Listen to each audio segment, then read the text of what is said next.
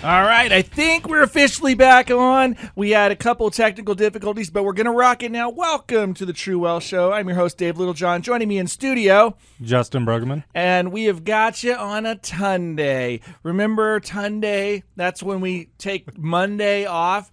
And you think, no, no, no, it could be fun if we join it together with Tuesday. No, no, then you get a ton of work when you cram two days into Tuesday. So, welcome to the Ton Day. Uh, but I, I, to me, this is sort of like uh, the official tip of the hat. Like summer's over, we're kind of getting back into the swing. Uh, and you, Justin, kids back in school. Kids back in school today. Kids back. Now, mine started last week. I'm not sure where the stagger came from, but you guys uh, got to go post Labor Day. Mm-hmm. I feel like that. It feels like Labor Day to Memorial Day is like the magic, and then you know after Labor Day it's school, right? It, I mean we're we're in it, but after Memorial Day you start tapping your toe and thinking like, what are we doing here? What, you know, still we're just waiting for the end. Yeah, it's summertime at, by that point. It is. It is. So now, of course, we have this uh, summer that I, I can't believe I'm saying this, but I think I'd be okay with some rain. I want some rain. I I am over the smoke. Uh, I, of course, all of us local here, if you're listening on our podcast or if you're listening out of area, you won't get this the same. But folks local, we're over the smoke, and uh, we could think of better ways to manage forest fires. Right? Uh, because it seems to me like on federal forest land, the management methodology is set up camps and watch. I'm like, well, okay. uh, private sector has a different different version of forest management than like, hey, let's build up fuels for decades and then watch it all go crispy. right. Anyway, we'll we'll let's not touch that one. Uh, you know, Justin, I had you and you and Matt were covering this show a few weeks ago, Mm-hmm. and you talked about budgets, Yes. right? And do you remember which budget you talked about? That was a 70 30 20 budget. That doesn't even make Or sense. no, It'd have to be 50, right? 50, 20, 30? 50 20 30. That's The what it 70, 20, 30, I'm like, oh, so you're borrowing. Yeah, borrowing. Okay, this so so Dave Ramsey does not approve. Right. okay. and and the biggie on the concept there is was what? Just to create a budget to which you have the big part of your budget was for your expenses and things like that. Then you're saving or 20% or so, and then 10% was for either giving or more savings or to debt management, anything like that. Okay. Okay. So it's kind of live on half and then use the other half sort of proportionately to save with intention, give with intention, and then any other discretionary. Correct. Okay, so so the fifth is because budgets, you know, you can kind of build them up. The federal government does this too, by the way. But again, that's a good way to you know kick a hornet's nest is to start talking about government budgets. But the concept is you have two types of spending: discretionary spending and non-discretionary spending. Right. Right. Now, I would suggest that what we view as non-discretionary, sometimes we cheat on that. Okay, like we'll rationalize things and try to call them non-discretionary. Right. You know, well, I have to get that stereo. Okay, no, you don't. Okay, you have to have food, shelter, and basic security. Yes. But this is a, an interesting lesson. You know, uh, it it really shocks some people. I, I know a buddy of mine who's been doing this for a long time. Really smart guy. And he told me it was just a paradigm shift. He read. Uh, have you ever read the book Rich Dad Poor Dad? I have not. I'm in the process of reading it. Okay, so Rich Dad Poor Dad. The author. This is a book that's like 20 years old. Okay, the author's name is Robert Kiyosaki. Okay, and if you go and listen to to Robert Kiyosaki first, I think he's a smart guy, right? And he's done real well, but he's also uh, it, it kind of surprises you because he's got uh, you know a really professional side, but he's also got you know like a, a kind of a crass side to him too, where you're like, whoa, I didn't expect that. You know, he's he's kind of a get real, a little gravelly with the way he comes, like, a lot of grit. Well, he's the one that uh, talks in the book about assets versus liabilities and where you spend your money. And what happens is a lot of us, and, and maybe you out there listening, this might be you. So you may need to kind of pump the brakes and, and evaluate and examine like, is this me? Is that people will purchase liabilities instead of assets because they don't recognize the difference. Okay. Okay. So, first of all, what's an asset, generally speaking? Something you own. Yeah, and something that should appreciate in value. Correct. right? If you buy it, it should be worth more in the future. Now, there this is the big controversy from Kiyosaki is is your home an asset? So, he Should- arg- he argues be. no. Okay. He argues that it is not. Um, I disagree with him, but I think there's a third category between asset and liability that we I'll, I'll bring up here. But so, what's a liability? you owe somebody else money. You Yeah. don't own it. You owe somebody else, or well, I mean, is a stereo an asset or a liability? It's uh, an empty asset, I guess you could call it. An I guess it would hold value, maybe. So I, I suppose it depends, but typically speaking, consumer electronics are something that declines in value over Right. time. Like a newer, cooler something or other comes out. Unless you're into like really classic high end equipment with tube amplifiers and stuff that's sort of audiophile gear, maybe that holds its value. But now you're talking about a specialty deal, right? Right. It's like cars depreciate in value unless you happen to have a rare collector's item and it might appreciate.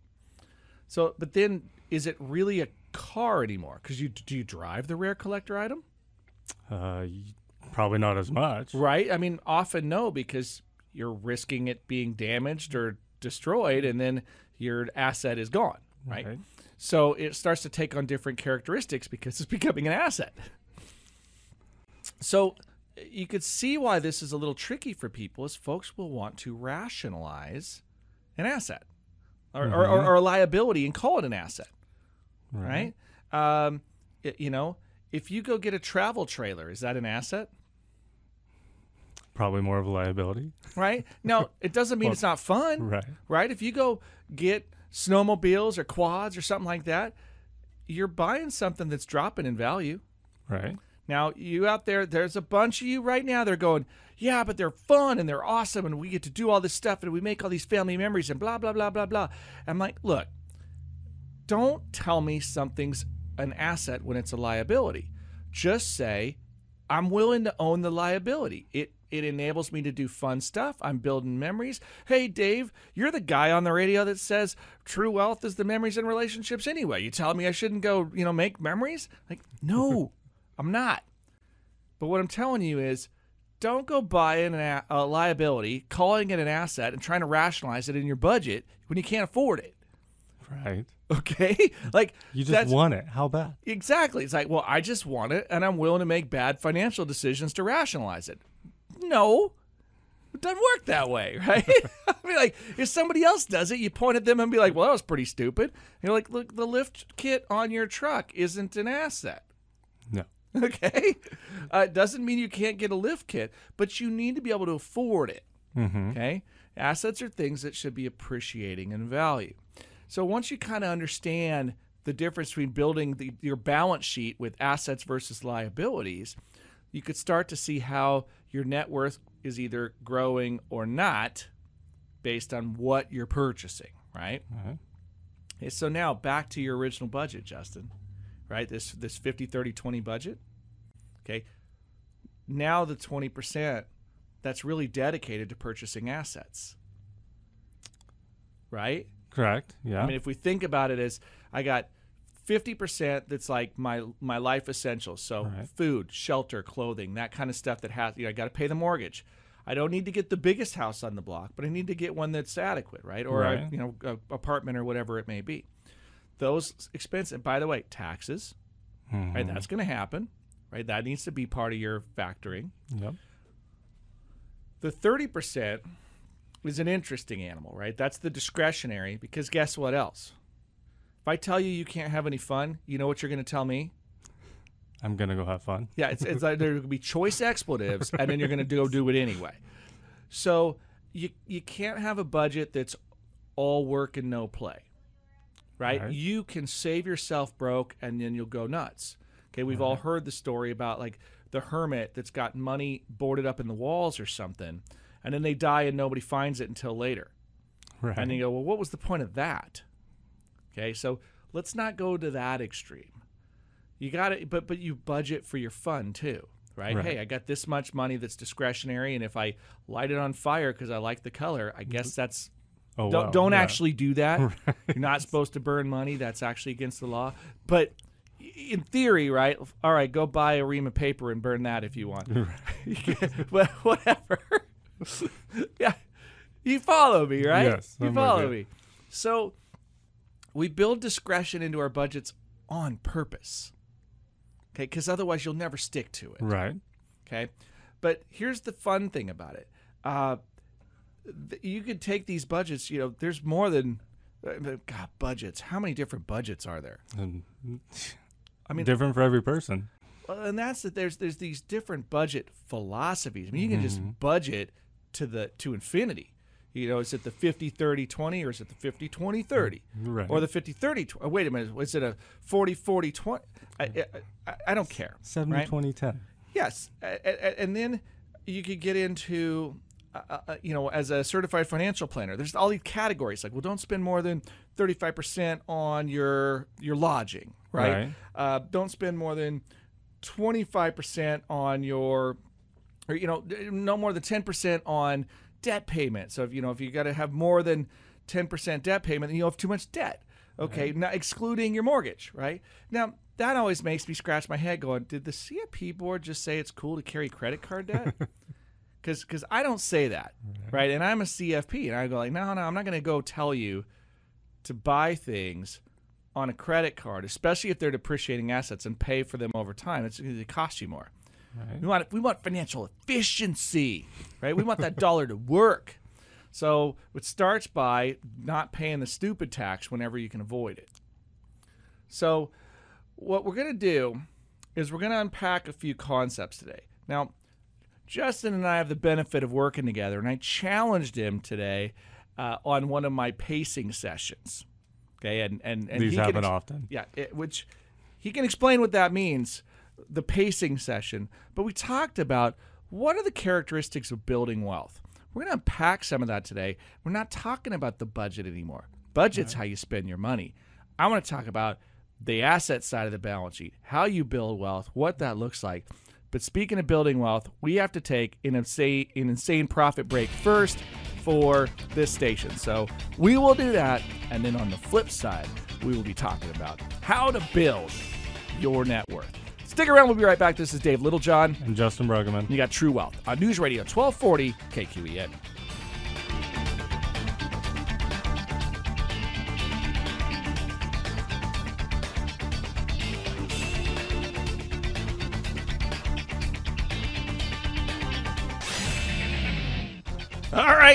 That's the music. Says we're back, so we are back. Welcome to the True Wealth Show. This is your host Dave Littlejohn. Joining me in studio, Justin Bruggeman. and a reminder you can get caught up on all of the good stuff on this fantastic Tunday uh, post Labor Day event here uh, on our podcast. It's available if you go to littlejohnfs.com.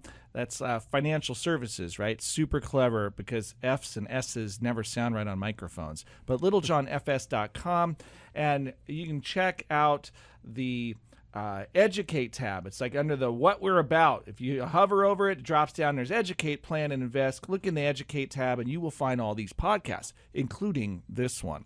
So, Justin, you know, I asked you the, the first of all the pacing moment. Mm-hmm. Okay, this happens often in our office, right? Do we actually have grooves in the carpet yet? Not yet. We do need to build a little track around it. I, Around I think so. table. This is where Dave gets his steps in for the day, because I pace around our conference room table. I just Yep. take laps And talks. and ramble. I think Yep. I'm, a, I'm a bit of an auditory processor. yes. we get a lot of information out of it, for sure. yeah. So I asked the question to Justin because uh, I'm going to give a presentation to a private group, and I was I was asked about how do you build wealth, and there's a pretty standard financial advisor answer, isn't Yeah. there? There is. What's the what's the answer, Joe? What's It the is. it's almost canned, right? Start is- saving early and often. okay, so early and often, and, and what do you do? Invest it. Yeah, you, Usually- you yeah, invest it, right? And and what are we told that you know largely over the long term, just investing in, I mean, stocks in mm-hmm. general, mm-hmm. and what what's a typical returns for long long term, like mm-hmm. over the last fifty to seventy five years of say for equities, like Yeah, large n- stocks. nine to twelve percent, probably. Yeah, somewhere between nine and twelve percent, depending on how you measure. And so, you you look to double your money at that pace, somewhere between you know every six to nine years. Mm-hmm. Okay, and that's a rule of seventy-two. If you haven't seen that one, uh, you can Google it. I'm not going to go into it right now. It's a great rule. But the rule of 72, super handy for how long, what rate of return, and how long before you double your money. Okay, so invest early and often. Why is that the advice? Because it's a simple advice. It's simple, and guess what else? It's it's what pays the advisor. Right. That's true. Right? I mean, true. come on. For years, it's Yeah. been, hey, let's sell mutual funds because, oh, no, it doesn't cost you anything. The mutual fund pays us. Right. Right? And that's true. Mutual funds typically had an expense in them and paid the advisor. And so that's how they got paid was by these mutual funds. And then we had the no load fund show up, right? Right. Which is what? Uh, zero upfront costs. Right. It's a mutual fund that's wholesale. Right. There's no commission structure for the person selling it because you can buy it yourself. Right. right? That was the world of the discount broker. You could go online and you could use software and you can do stuff yourself. Right. So we, we got a whole new realm of DIY capacity. Uh, I mean, think about 50 years ago, like the Merrill Lynch stockbroker had information you didn't have. Okay. Right? I mean, like that's Right. that's crazy to think about. But it used to be there was an information advantage to the broker, and then we got this crazy thing out there called the internet, and it just democratized access to information. Right? And now, largely, almost everything is available for free out there. You want to know what the, the primary difference is, as I can tell? How quick you can get it. So, if you pay for information, you can get it faster, or you can get it aggregated and easier to access. It's not distributed where you have to curate it yourself. Right. You know, you want to go to 400 different websites and build the information yourself. Right. You can do it for free, or you can go to, you know, ABC paid subscription and they'll do it for you. Mm-hmm. Okay, so it's no longer the information. Then what role does the advisor have? That's radio. You can't think mm. quietly. you have to, yeah, you know, and it's it's all the other stuff, Right. right? I mean, in, investing is almost hygiene. I know it sounds crazy to say, but you expect your professional to help you find investments. Right. That's really not the super valuable part of what you hire them for. well, mean, it it- be more the service and the extra that you Yeah, get out of it as well. It's all the other stuff. Yeah. It's the the the tax navigation. It's the uh, the advice. It's the, the stuff that comes up in real life. Should I refinance my house or not? Should I sell my house and downsize?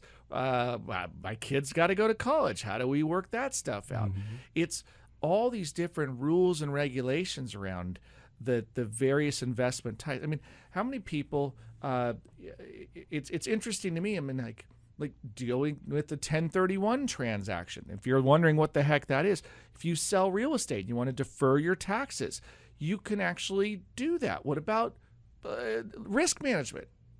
right. I, I, I, what do I need to have insurance or not? Well, you go to an insurance agent, and their job is to what?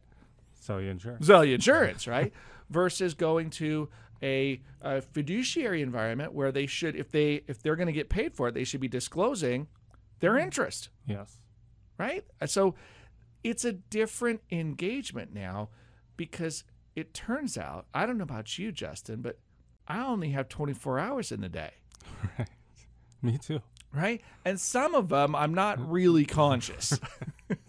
like whether I want to or not, I have to sleep for some of those. And I've got family obligations and other stuff. I'll I, I run out of hours to do everything. Right. So you start partnering with other mm-hmm. parties to balance this out.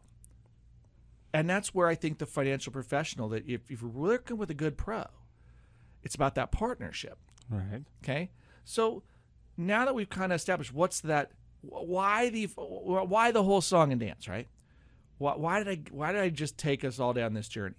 Because what's the first thing financial advisors say? Invest Early and often. early and often. Okay. What are the other things that we don't talk about when building wealth? So I'm, I'm going to set you up for this, Justin. Uh, does Jeff Bezos invest early and often? No. Yeah, Or, if he does, we don't don't. Yeah, right? we- We don't we know, don't right? know. What does he do? Owns a company. Yeah, owns, Owns a, a business. boatload of Amazon Right. stock, right? and last I checked, Amazon's one of the five biggest companies on the Mm-hmm. planet.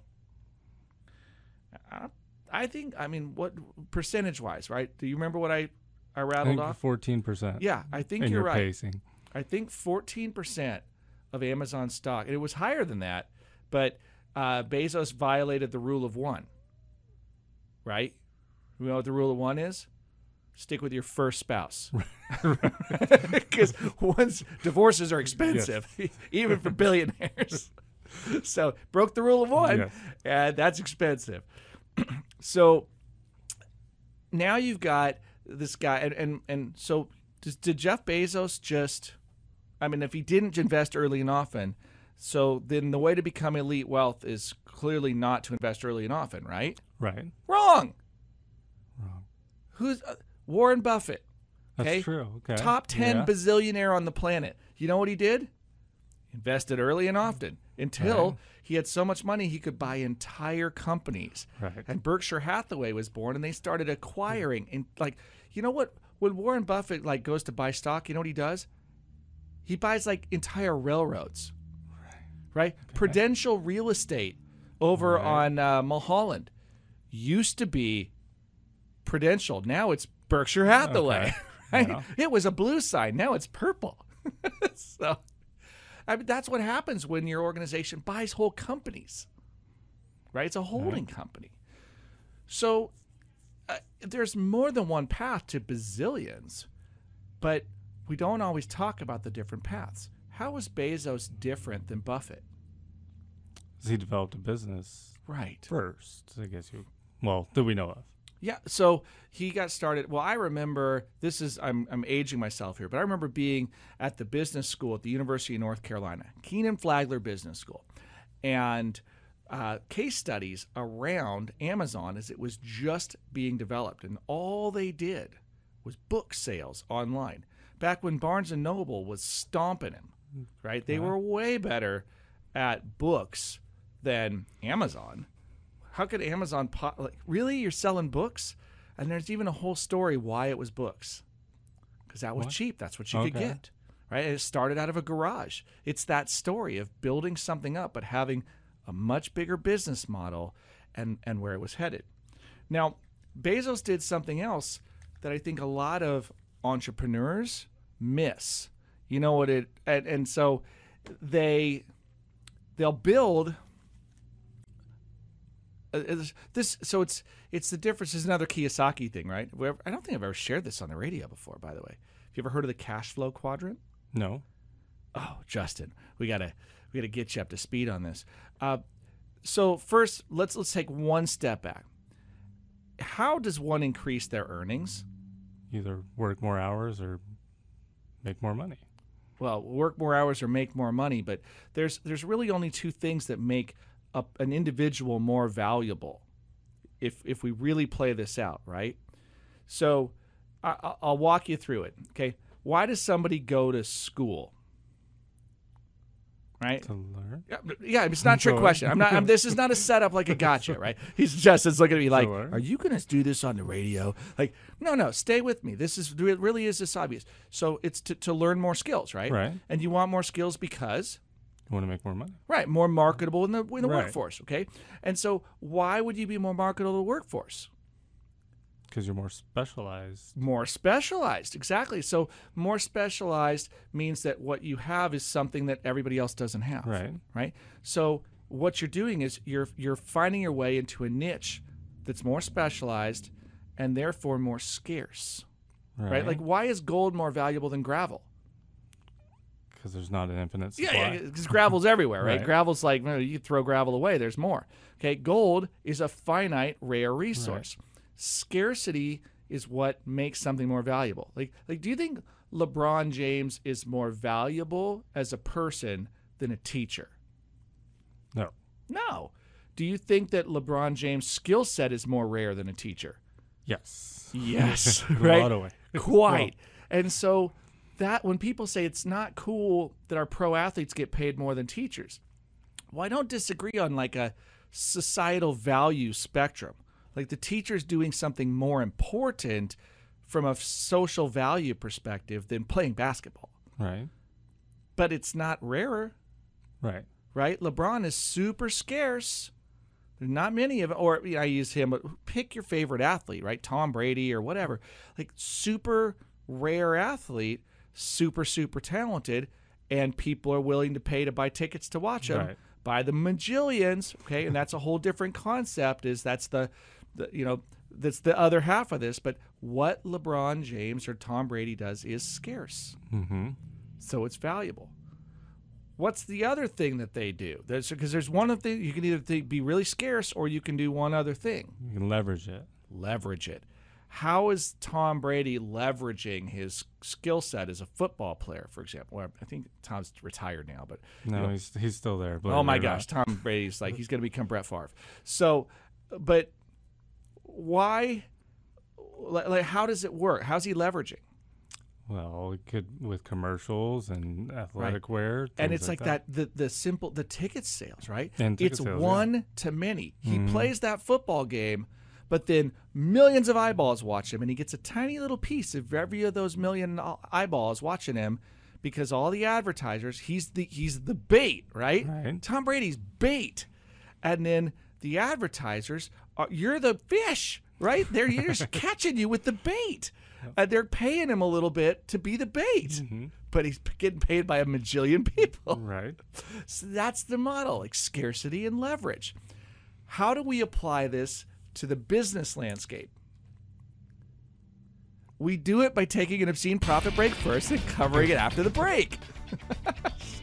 All right. So, with that, we will take a break and we'll be right back. I'm Dave Littlejohn, And Justin Bruggeman. and you're listening to True Wealth on News Radio 1240 KQEN.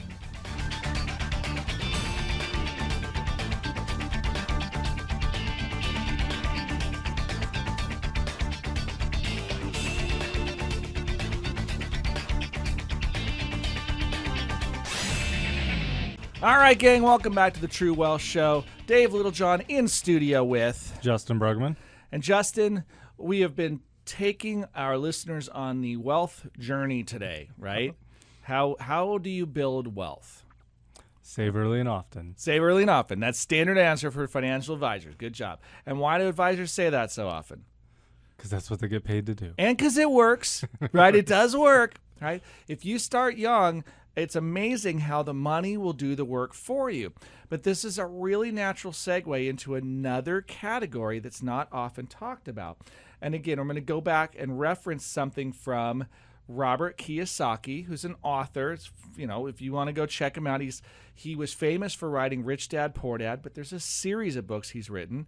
And like any author that writes on the same topic, I will just forewarn you: if you start reading all the books, there's going to be overlap. And I'm not suggesting I agree with everything in his books. So don't take it out of context here. But there's some good stuff in there. You can mine gems anywhere.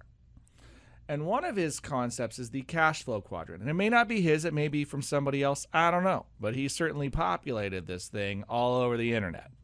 So it looks like this draw yourself a box and then divide the box into four sub boxes. Mhm. Okay. And you got a upper left side, upper right, lower left, lower right. Okay.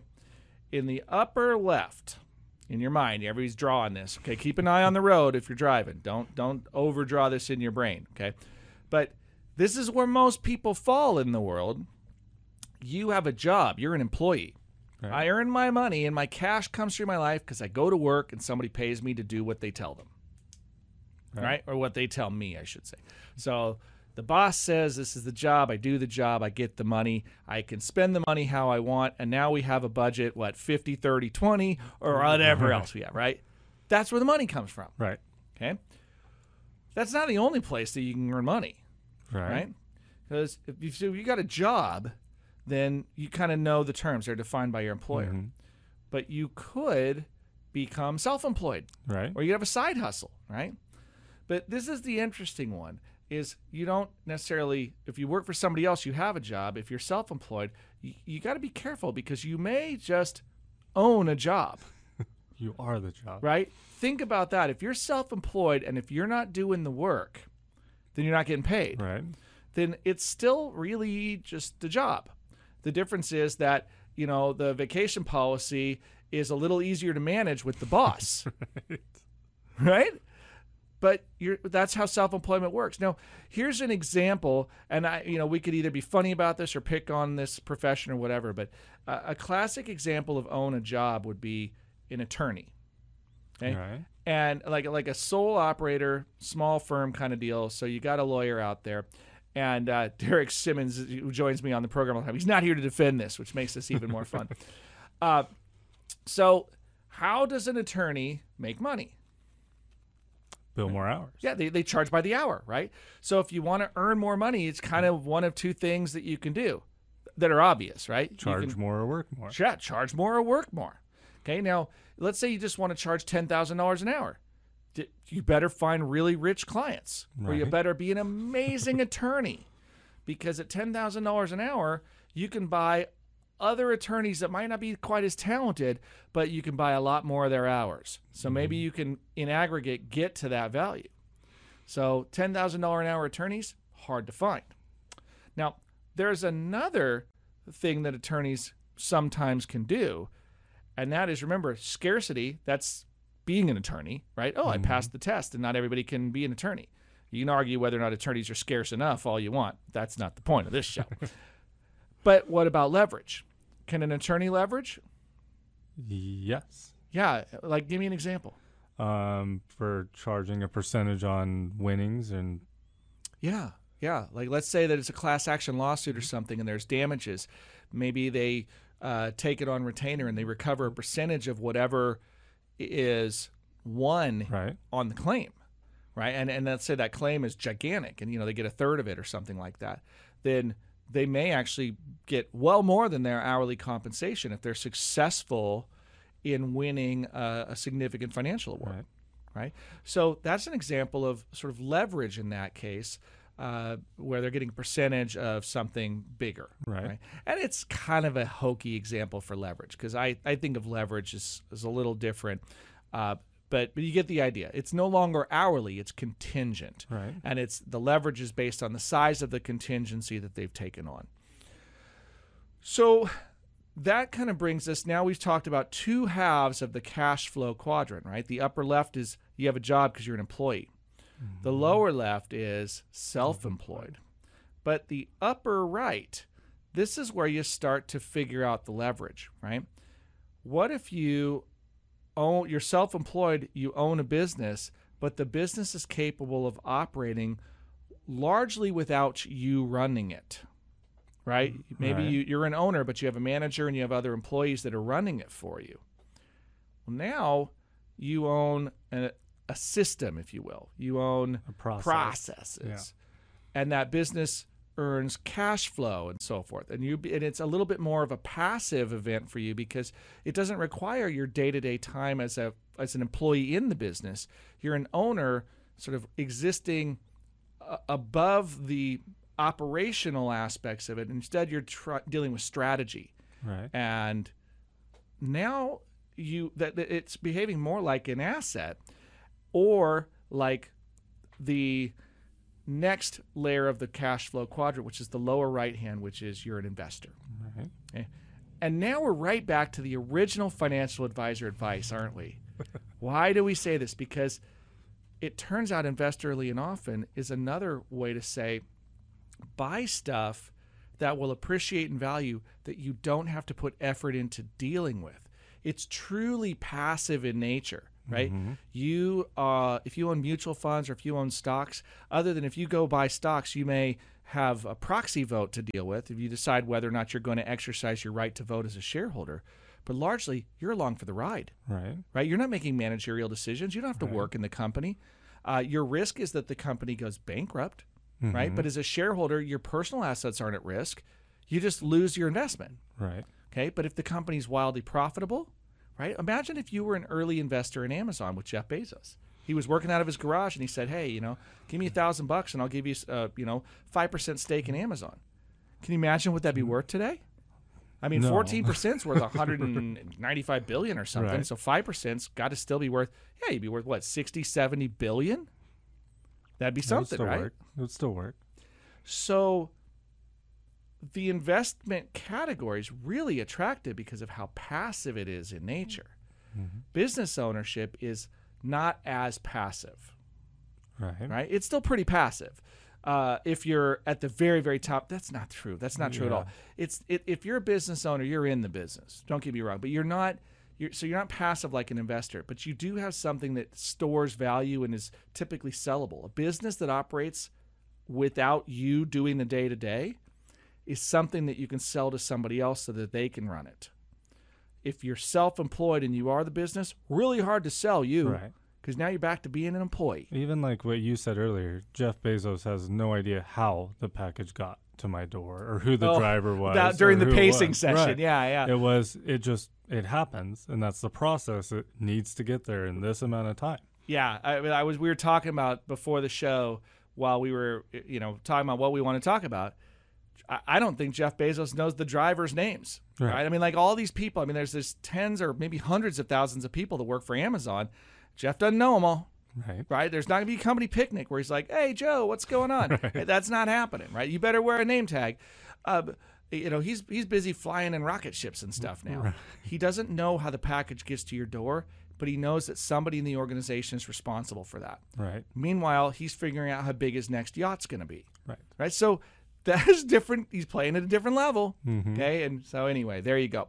So that's the cash flow quadrant. Are you an employee where you work for somebody else? Are you self employed where you own a job? Or are you a business owner where you own a business Mm-hmm. that's doing the job for you? Or finally, do you own an investor? And the spectrum is how passive do you want to be?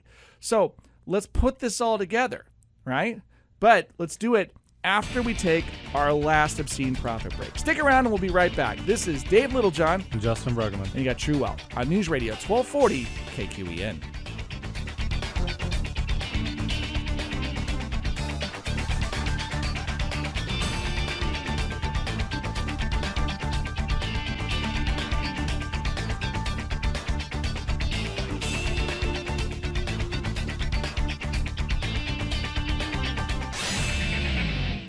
Gang, welcome back to the home stretch of the True Wealth Show. A reminder podcast at littlejohnfs.com. You'll hunt it down what we're about. Check out the Educate tab, and it's in there.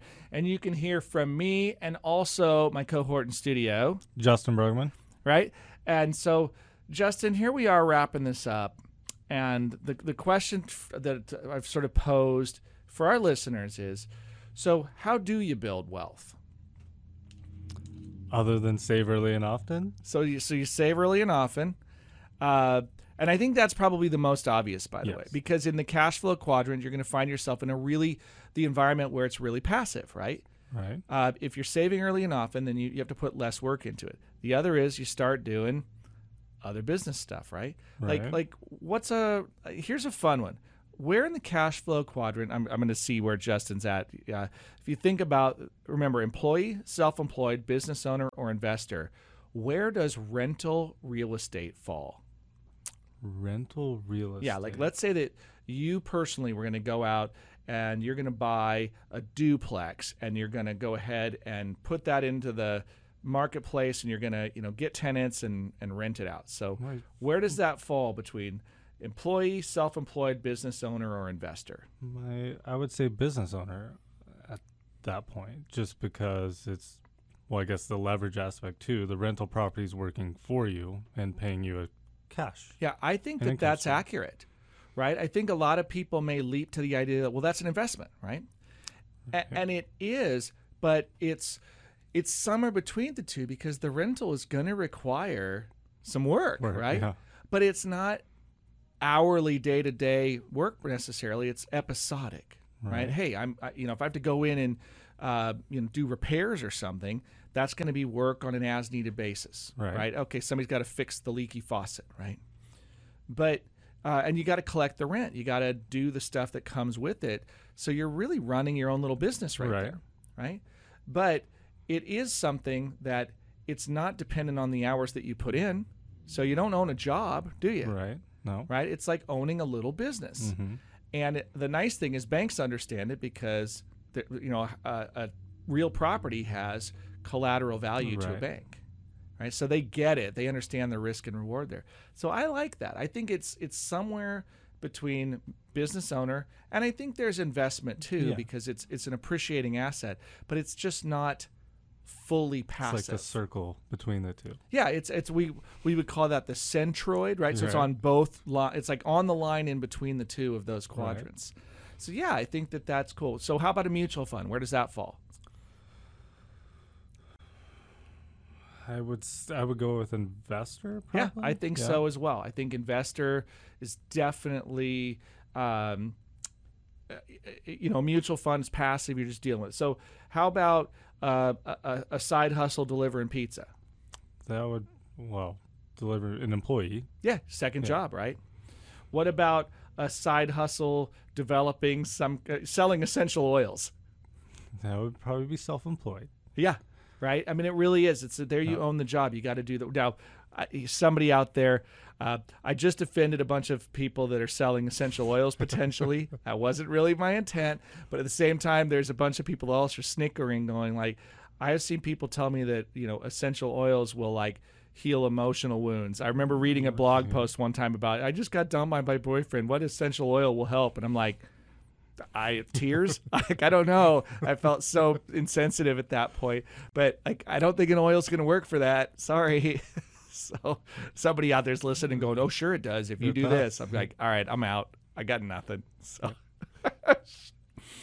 anyway, uh, you know, when we sit down with somebody that comes into our office and they're just talking about how do they build wealth and and and so Justin what would you tell somebody that's kind of walking in how would you just sum it up It really it depends on the person on what wealth even actually means to them, because everybody's no, not everybody, well, is striving to be a Jeff Bezos or something like that. sure sure. Um, it just might be people are wanting to retire in comfort and what their means are, so it can vary. yeah I, I think you nailed it by the way again set them up but that one home run wealth is personal Mm-hmm. right it's truly personal and so ultimately you you design and and what what a financial uh, professional and what a good advisor should help you do is sort of reverse engineer for what you're trying to accomplish right? And and if it can't be done they should be able to t- well if it's unlikely to be done right? Can't's a powerful word but uh, you know hey i want to be a billionaire and go like okay well what's your time horizon so well, i got about four years so, well this is going to be a steep hill It's gonna be hard. Okay. Um, hey, I got 140 years. It's like, you know, it might actually be surprisingly possible in 140 years. So if you're immortal, then we can make you a billionaire probably. Uh, anyway, I, I like that answer, Justin. I mean, I think it's I think it's uniquely personal. So, uh, for for those of you out there that are trying to figure this out for yourself, I guess the the key takeaway is it's doable, but mm-hmm. it's it's got it's a lot easier with intention. It doesn't happen by accident, Right. right? So, what did we cover? The budget, right? That's the that's the basics. We talked about the cash flow quadrant, talked about liabilities and assets, and we've talked about scarcity Scarcity. scarcity and leverage. So you can see these are fundamental building blocks of the financial system. By getting a good handle on those, you can then design for the outcome you're looking for. If you would like help, Justin, how do they reach us? Uh, 541-375-0898 or on our website at www.littlejohnfs.com. All right, he nailed it. And there is the music gang. So we are short on time, but just a reminder that uh, if if you do, uh, if you're looking for just a second opinion or some guidance, we'd be delighted to give you a hand, get you pointed in the right direction. Check out littlejohnfs.com. There's plenty of free tools there, uh, or you can also schedule an appointment with anybody here. So until next time, uh, we are out of time, so we got to run. But thanks for tuning in. This is David Littlejohn, And Justin Bruggeman. and you've been listening to True Wealth on News Radio 1240 KQEN.